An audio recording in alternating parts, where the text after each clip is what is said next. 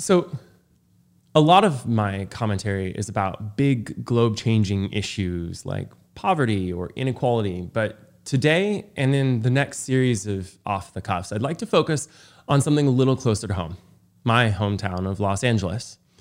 You see, We've been conditioned in this city, the second largest city in America, a county of more than 10 million and a city of over 4 million.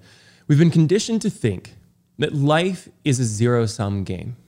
Either you're in favor of activists or business. Either you're in favor of unions or innovation. Either you're a fan of the rich or the poor, the right or the left.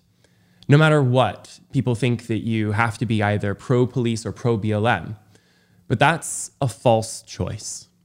You see, you don't have to live in a zero sum world. You can be pro business and pro social justice at the same time.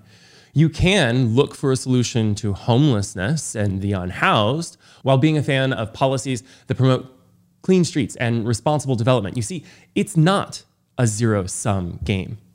We have the opportunity to be a shining city on the hill, not just for this nation, but for the world. We're the second largest city in this country. We're one of the largest metropolises on the planet. And in 2028, the globe's eyes will be on us as we play host to the Olympics. So, what message are we sending? I would like to say that we all need to stop listening to the people out there who are telling us that we have to fall on one side of the equation or the other and start being reasonable and start from where we agree about being reasonable.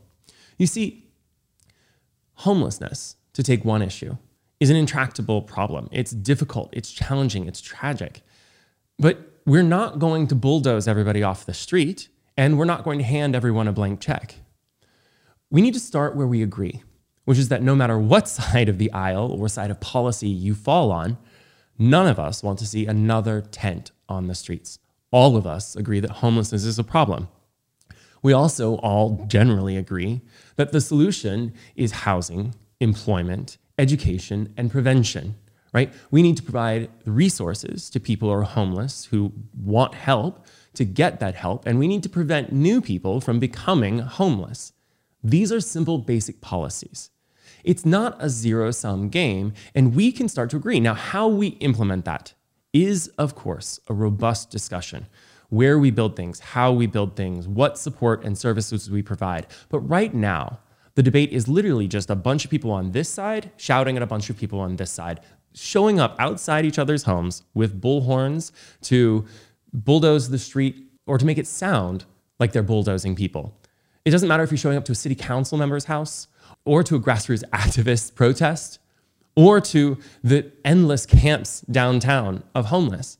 The answer is none of that is making a difference because it's just shouting at the other side. We need to sit down and have a reasonable conversation where we all start with where we agree and move forward. You see, it is possible to support responsible development and also to support economic viability for those who are most vulnerable.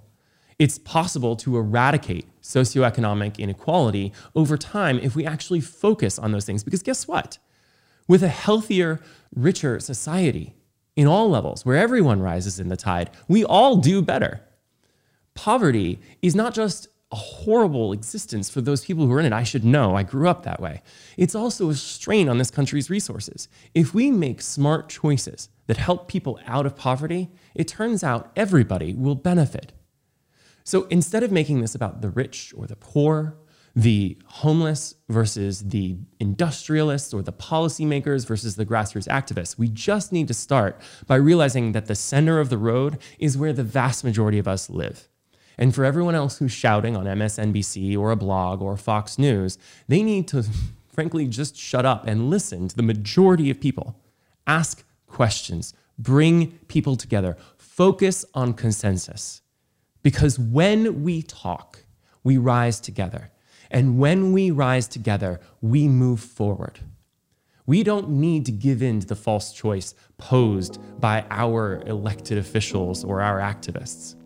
We can embrace the real choice, which is the choice to listen, the choice to engage, the choice to be respectful, and the choice to find consensus that moves us all forward. That's the way we rise together. Thank you. Thanks for tuning in to The World According to Craig. This is just my opinion, and I hope maybe you'll agree. And even if you don't, that we can have a dialogue about it. Because in a world according to Craig, the world is better when we're talking with each other rather than at each other.